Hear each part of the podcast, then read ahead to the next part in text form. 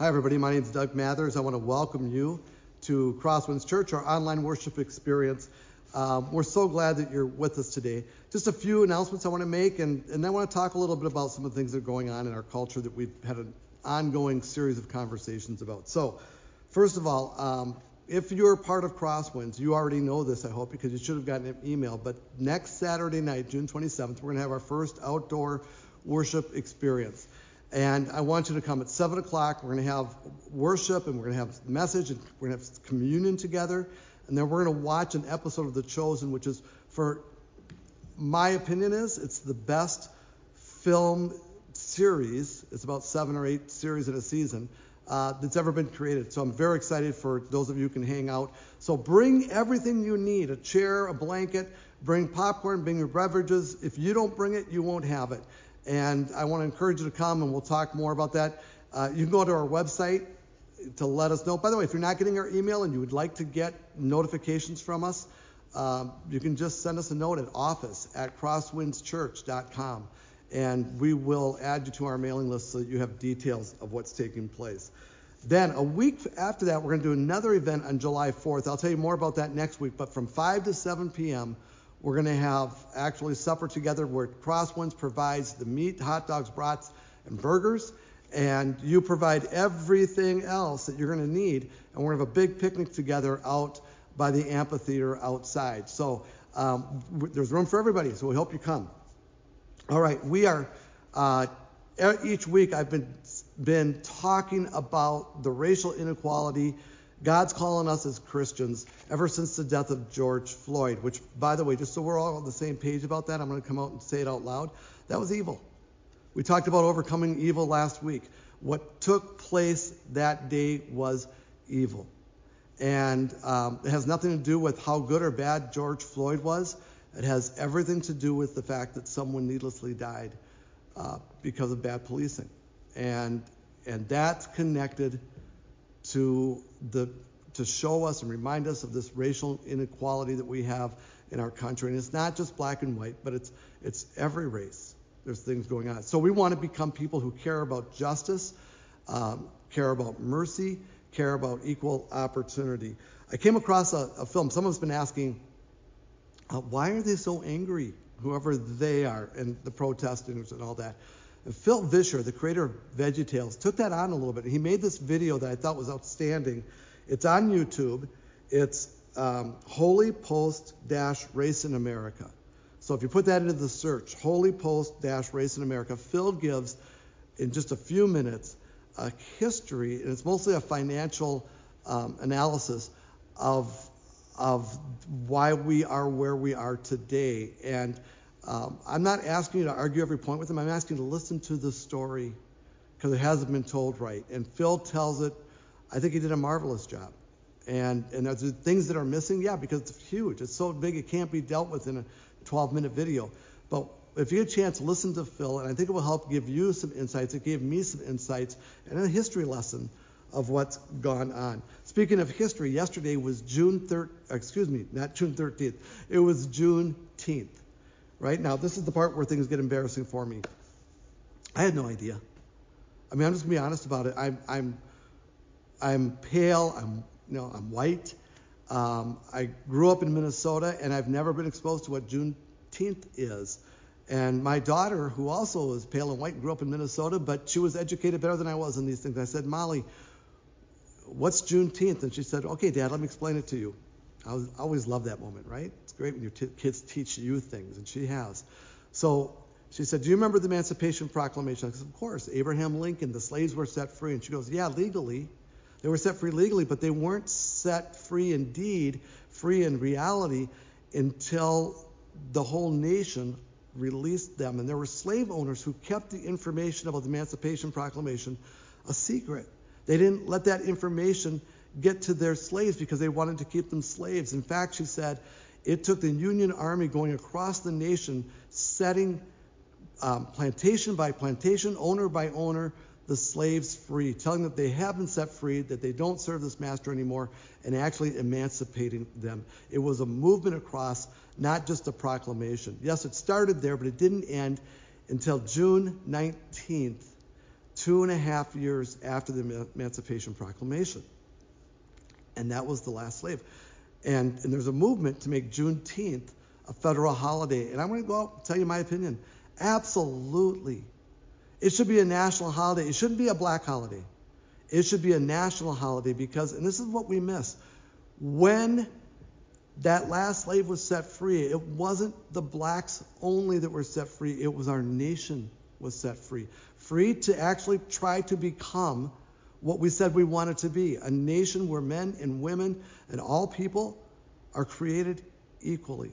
And we have this equal opportunity to pursue happiness and, and to make the best of our lives here. And that includes religion, by the way, the freedom of religion. This is why um, what I admire about our country is our ideals. We know that we have to work towards them. And, and that's not only because we're Americans, but maybe even more so, I hope, because we're Christians, because we follow God, because we view other people as creations of God, and that we're, in a sense, equal with them. Let me read to you what Paul wrote to a very divided community. It was um, in Galatia. The church, we call them the Galatians. That's what the book is called. But it had its own divisions, its own races, its own nationality and religions dividing them. But then this church got together with all those representations in it. And here's what Paul wrote to them. He said, So, you are all children of God. Right? Through faith in Christ Jesus.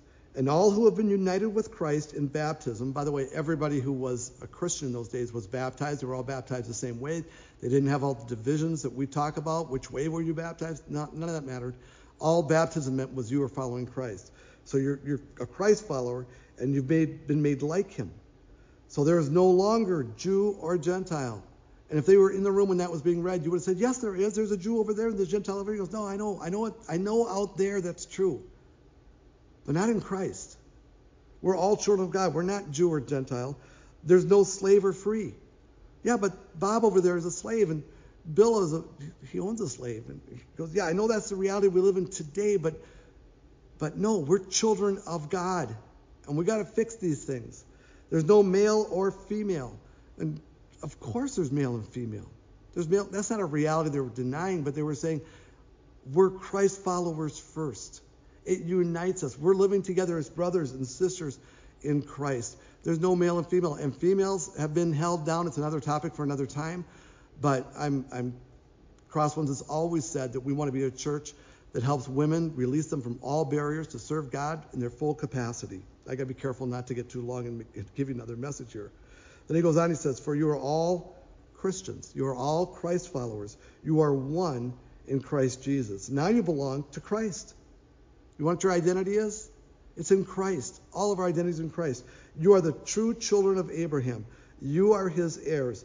And now all the promises God gave to him belong to you. You want to know why racism matters to me?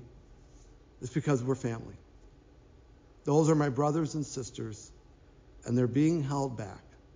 And again, it's bigger than black. Include Native Americans, include include nationalities if you want to. But we should be on the lookout for that. Things that aren't right, because justice and mercy, the Bible says, we're supposed to let them flow like a river. And we can't sit back and live our own free lives as long as other people don't really have freedom and opportunity. So, we're going to be talking about this for a long time. Someone wrote me this week and said, hey, why don't we just do a big teaching series on racial equality? And my answer to that is because a teaching series is over so soon. We need to keep this conversation going in small groups, in our church, in our leadership, uh, and we need to figure out what our role is going to be, together and individually. That's your job and it's my job. So let's pray, and then we'll begin our, our well, I guess we'll continue our experience together. Christ, Jesus, Lord. Father God, we pray to you right now. We ask that you would touch our hearts, make us open to your word. Help us to, to, to see other people as your children, see your love for them, and let that be the thing that shapes how we, um, how we live, how we lead, how we vote, how we care, how we take action. And God, today, teach us and lead us as the people who you've called to overcome. We pray this in Jesus' name. Amen.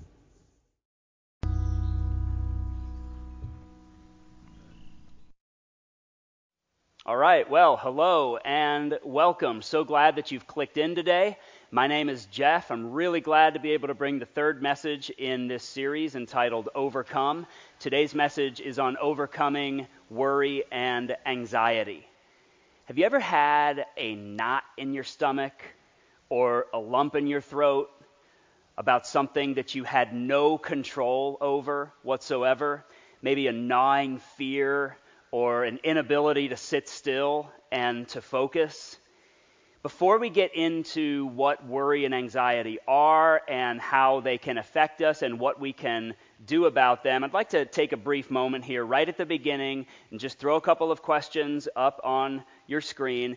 Uh, you'll, you'll see the questions come up and you just spend a moment and reflect or discuss these and uh, you know just really be honest and let it kind of set up the rest of the message today we've all experienced worry and anxiety at some point and to some degree so you take a moment and you click play again when you're ready to rejoin us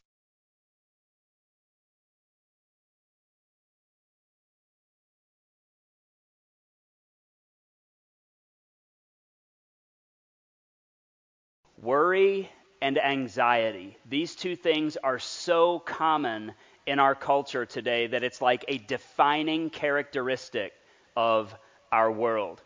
Billy Graham said, Historians will probably call our era the age of anxiety. Anxiety is the natural result when our hopes are centered in anything short of God and His will for us. Now, I want you to know that uh, in speaking on this topic today, I'm not just like regurgitating a bunch of stuff that I got in a seminary class one day, a class on worry and anxiety, and now I'm just pulled my notes out and I'm just giving you everything I got in that class. No, this is mostly from experience. Uh, I've had a lot of personal experience with worry and anxiety, and I know how these two uh, unwanted intruders can disrupt our lives and terrorize us. Before I was launched into my own horrendous experience with worry and anxiety, was an extremely prideful person. And I'm not trying to say that, you know, I never struggle with pride anymore or anything, but it's night and day compared to what it used to be.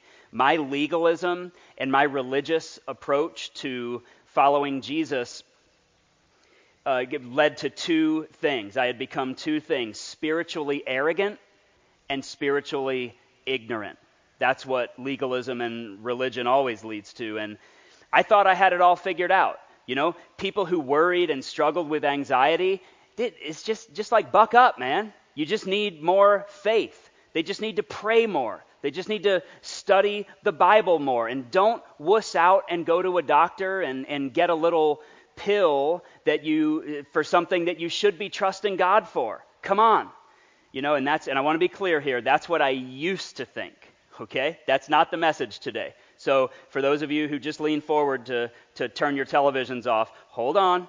That's what I used to think back when I knew everything. And then I entered an extremely stressful season of my life. And it blindsided me. I wasn't ready for it. I didn't see it coming. And uh, I became overrun with worry and anxiety. I, and I tried hard to pray these things away, but I couldn't shake them. And eventually I had a panic attack, which was my first one ever. And so I talked to a pastor friend of mine to try to figure out what in the world is going on with me. And he asked me to list everything that I had going on in my life over the last few months. And so I started listing things. And as I was listing them, he's kind of doing a little tally. And he says, Jeff, your stress points are off the charts.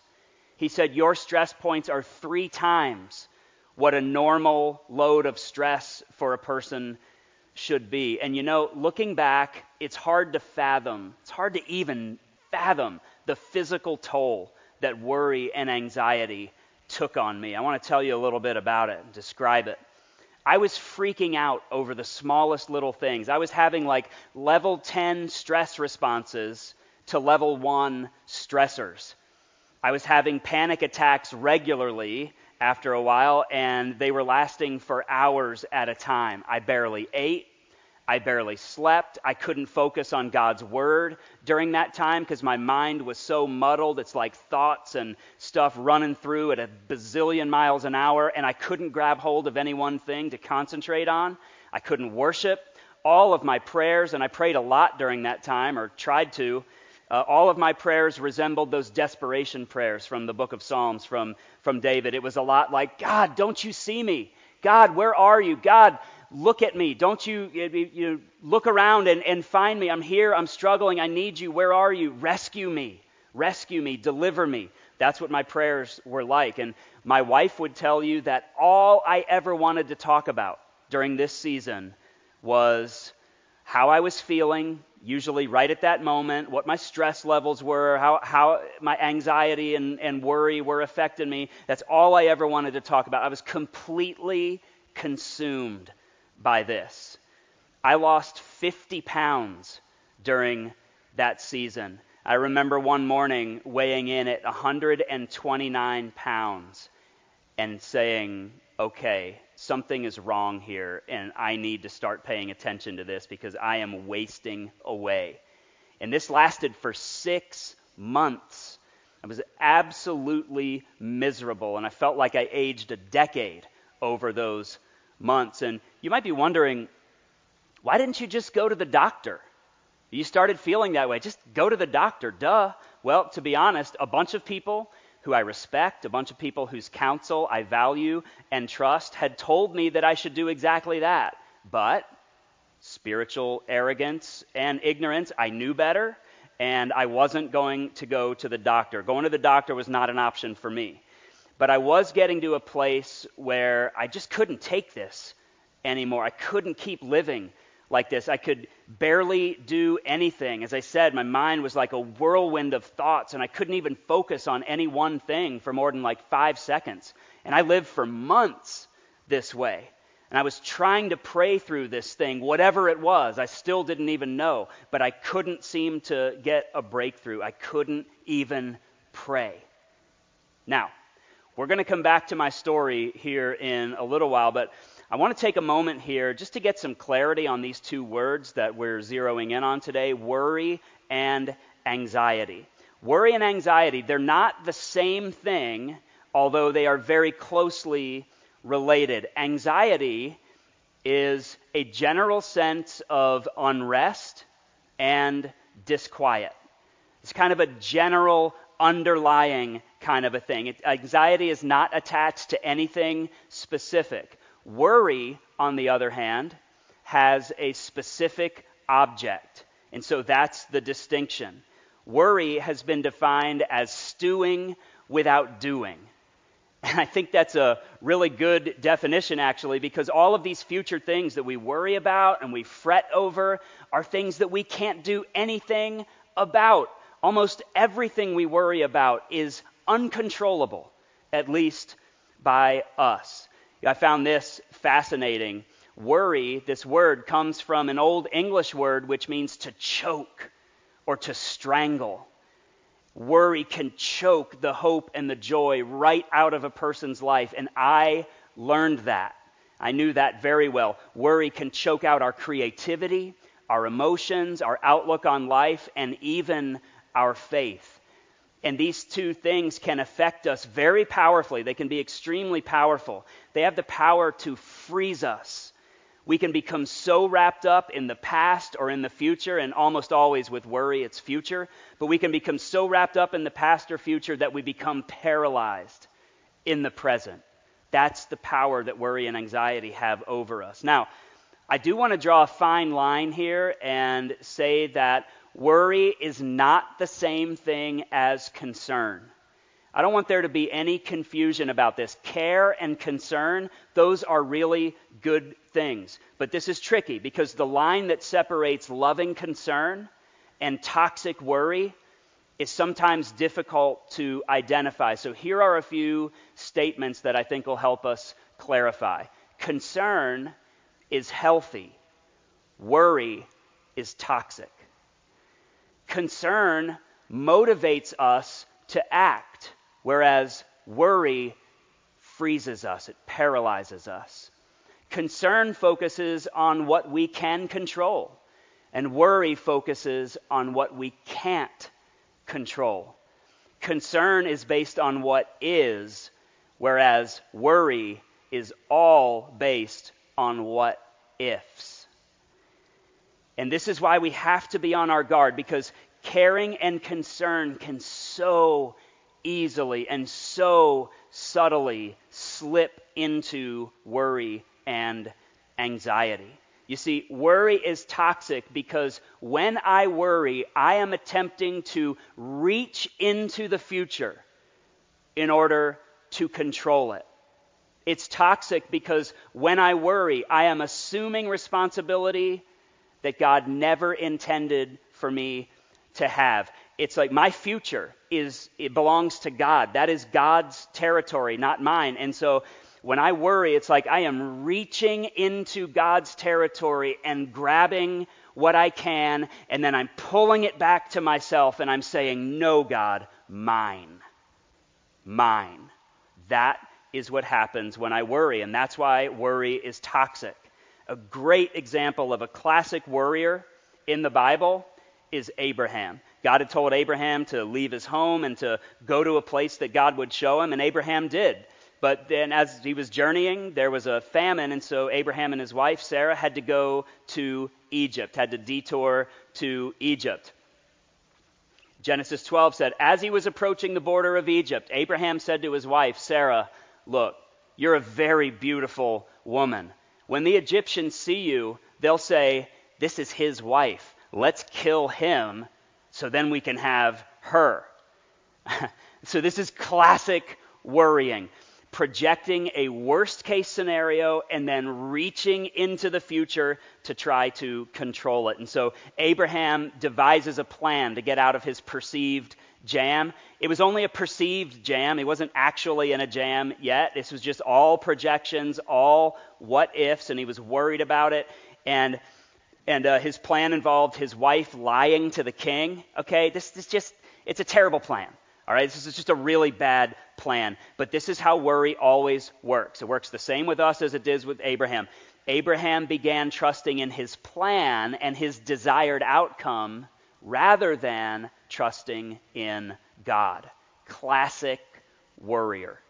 But Abraham becomes one of the giants of the faith in the Bible. How can that happen given what we just read early on in his story? Well, somewhere along the way, Abraham overcame his worrying. And we know this because as an older man, God asked Abraham to do something really, and I mean really, hard. I'm not going to go into the details here. You can read about it for yourself in Genesis chapter 22. But the point is that when we get to that point in his life, which is a lot further down the road than, than what we just looked at, lying to the king and worrying about it, we don't see any worrying at all now. No toxic self talk, no doom and gloom projections of his future. What we see instead is a man who is keeping his mouth shut and who is confidently trusting in God's character and in his provision. Abraham changed, and so can we. He overcame worry, and so can we, because the same God that helped Abraham overcome that stuff is the same God who helps us overcome it. No matter how entrenched worry and anxiety are in our lives, God is always inviting us to trust Him, come what may. We're going to pause here for another moment. You're going to have a couple more questions on your, stream, on your screen to reflect and, and discuss, and you just hit play again when you're ready to rejoin us.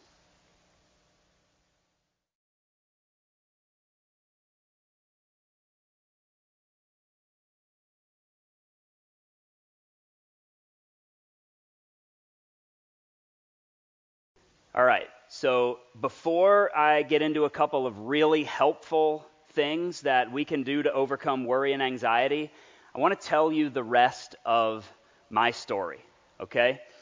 One of the reasons, other than being spiritually arrogant and spiritually ignorant, one of the reasons that I didn't want to go to the doctor is that my doctor was an elder at my church, and he was the one who chaired the board that did my annual performance reviews.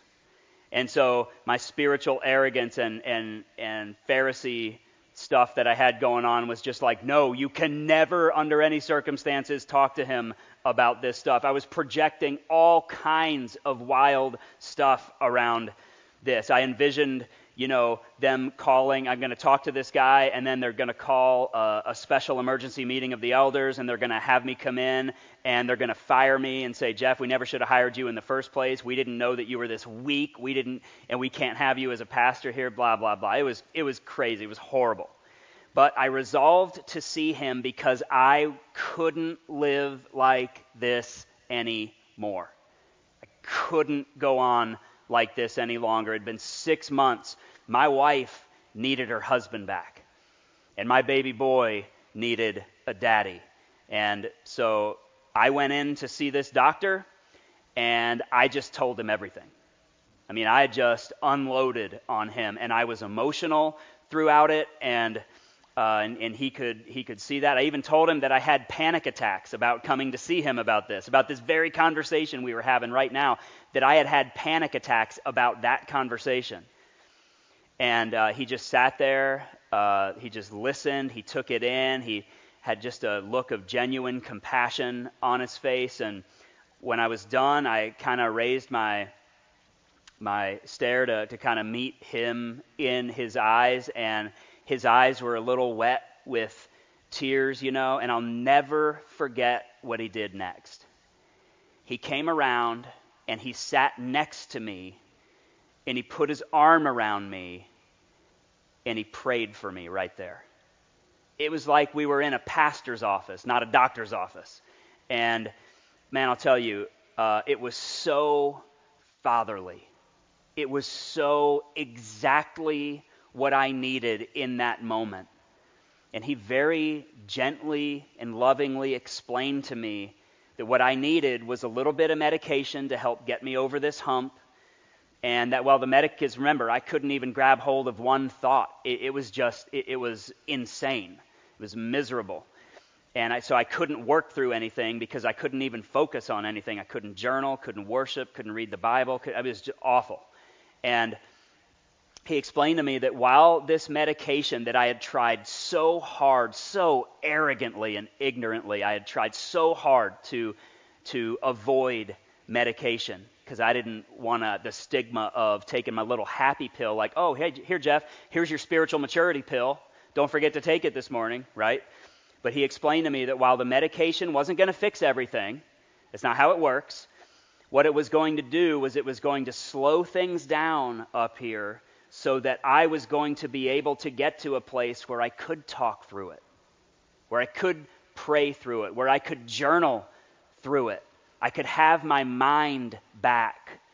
And then I would be able to begin working through some of the root issues of all of this worry and anxiety that I still, at that point, six months into it, didn't even understand. So I took the medication, and I, that for, for some of you, that, that might not be a big deal. It's like, yeah, duh. For me, it was a big deal. Taking that medication was a big step for me, a big hurdle that I had to overcome in my spiritual maturity process. And so I took it, and it did exactly what the doctor said it would do. And I spent the next two years on that medication, and I was working through those issues, and then I discovered one day that, you know, I'm at a place where I think I'm all right.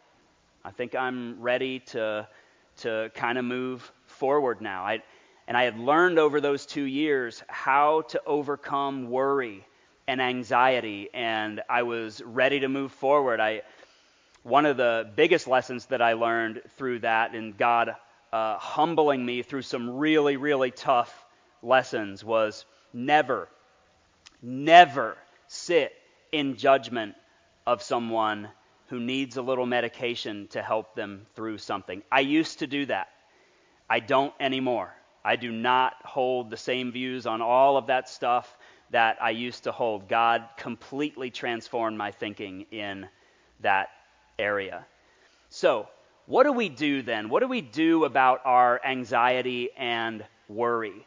How can we eliminate and stop the downward spiral of what ifs and negativity that we fall into in worry and anxiety? How can we overcome it? We overcome it, first of all, by naming it. And I'm just going to give you a, a couple of things here. The first thing we do is name it. We just simply name it. Name the objects of your worry. And I mean out loud, if possible. Name them out loud to God, and then name them to a spouse or a loved one or to a good friend. Whatever doom and gloom scenarios you are projecting for yourself and in your future, name it out loud. This is one of the best ways that I know of, and I still do it even today. This is one of the best ways that I know of to begin to choke out worry before worry begins to choke me. My wife and I uh, got into this habit, and we do this all the time now, multiple times a week. Anytime something comes up, like she'll just come into me and say, Yeah, I've got the lump in my throat right now. I've just been stewing on this or that, and I'm just kind of worried. And it's just, or I'll go in and, and say that to her, and my physical symptoms are different than hers, but but I'll just say, yeah, can can we talk through this? And and so we understand, and and uh, it's been so effective that we love doing it now. It's a little awkward and uncomfortable, a little weird at first, but it's so helpful that now uh, we even look forward to it. And you, you know what we've learned? Is that oftentimes, and not all the time, but, but often, the fears brought about by all of the what ifs, and when we begin naming them, you know, they're so irrational and so absurd that after naming the second or third one, we're literally cracking up laughing. That's how it usually goes for us. There is power, great power in naming it. Worry and anxiety are powerful, but there is great power in just simply naming it. It's disarming for the lies that come through worry. So we name it. Secondly, we change the narrative. We need to come to understand the role of self talk in our thought patterns. This is so critically important. And I'm not going to go way deep into this because this can be a, a, whole message on itself. But I do want to encourage you, uh, if you would like to go deeper into this, go to the Crosswinds website, back into the messages section, and go back, I don't know, maybe eight or nine months, something like that, uh, until you get to the Voices in My Head series that we did. That was an awesome series that was all about self talk and how we can silence those voices. But changing the narrative is absolutely key. And we do this by replacing the toxic narrative with a healthy one. We have to replace it. We learn to drown out the narrative of what ifs in that place of fear and paralyzation that it leads us to. We learn to drown that what ifs narrative out and replace it with one that is in line with God's truth, one we can actually trust in. I told you that I spent two years working through my issues. And, and uh, so, what did that look like? What was I doing? What did it look like to work through it? It wasn't just taking a pill, that didn't do it. Uh, what I had to do was uh, work really hard and frustratingly hard at times, but I had to learn to do exactly this to change the narrative. It's not like flicking a switch. It doesn't happen overnight, and it doesn't happen because I take a pill it happens, the, the pill helped me get to the place where I could do it. Okay? So I, I needed that. But but changing the narrative is something that is a process, and I spent uh, two years going through that. You see, the key to breaking the paralyzing cycle of worry and anxiety is to find something solid in which to trust. All of those doom and gloom scenarios that worry and anxiety keep throwing in our faces, those aren't trustworthy. Those are not worthy of one bit of our trust. The only thing The only thing that is worthy of all of my trust when it comes to my future is God. Only God. And I can't think of a better way to close out our message today than to just read what Jesus himself said to a crowd of people who, just like us, were prone to worry. And I used to read this passage when I, you know, religious and, and legalistic, spiritually arrogant and ignorant. I used to read this passage as judgmental, you know, like pulpit pounding and, you know, Jesus dropping the hammer on some people. But I don't read it like that at all anymore. And as I just read through it, I would love for you to just hear the love and the gracious invitation of Jesus to stop worrying and to start trusting. That is why I tell you not to worry about everyday life, whether you'll have enough food and drink or even clothes to wear. Isn't life more than food? And your body more than clothing? Look at the birds. They don't plant or harvest or store food in barns, for your heavenly Father feeds them. And aren't you far more valuable to Him than they are? Can all your worries add a single moment to your life?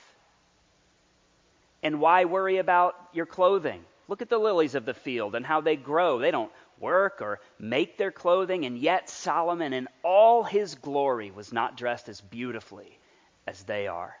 And if God cares so wonderfully for wildflowers that are here today and thrown into the fire tomorrow, He will certainly care for you. Why do you have so little faith? So don't worry about these things, saying, What will we eat? What will we drink? What will we wear? These things dominate the thoughts of unbelievers, but your heavenly Father already knows all your needs. Seek the kingdom of God above all else and live righteously, and He will give you everything you need. So don't worry about tomorrow, for tomorrow will bring its own worries. Today's trouble, today's trouble is enough for today.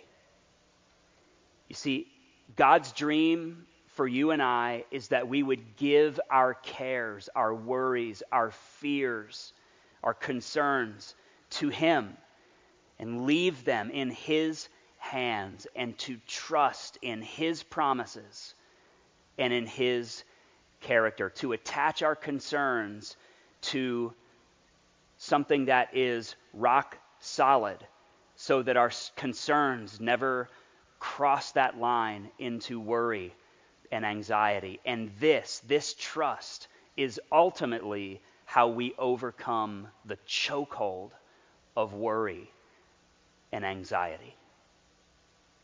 Let's pray. God, you are so good when when a worry surfaces in us. It's, it's you're just like a good father. You you point you're pointing out to us an area where we're not fully trusting you. And then lovingly and graciously, you invite us into giving that thing over to you. And then you gently, like a good father, lead us into a deeper trust. And that trust overcomes worry and anxiety. Why don't you take a moment right now anything that's come up in this message, just take a moment right now and give anything over to God that you have been worried or anxious about. We'll just take a small moment here for you to do that, and then I'll close.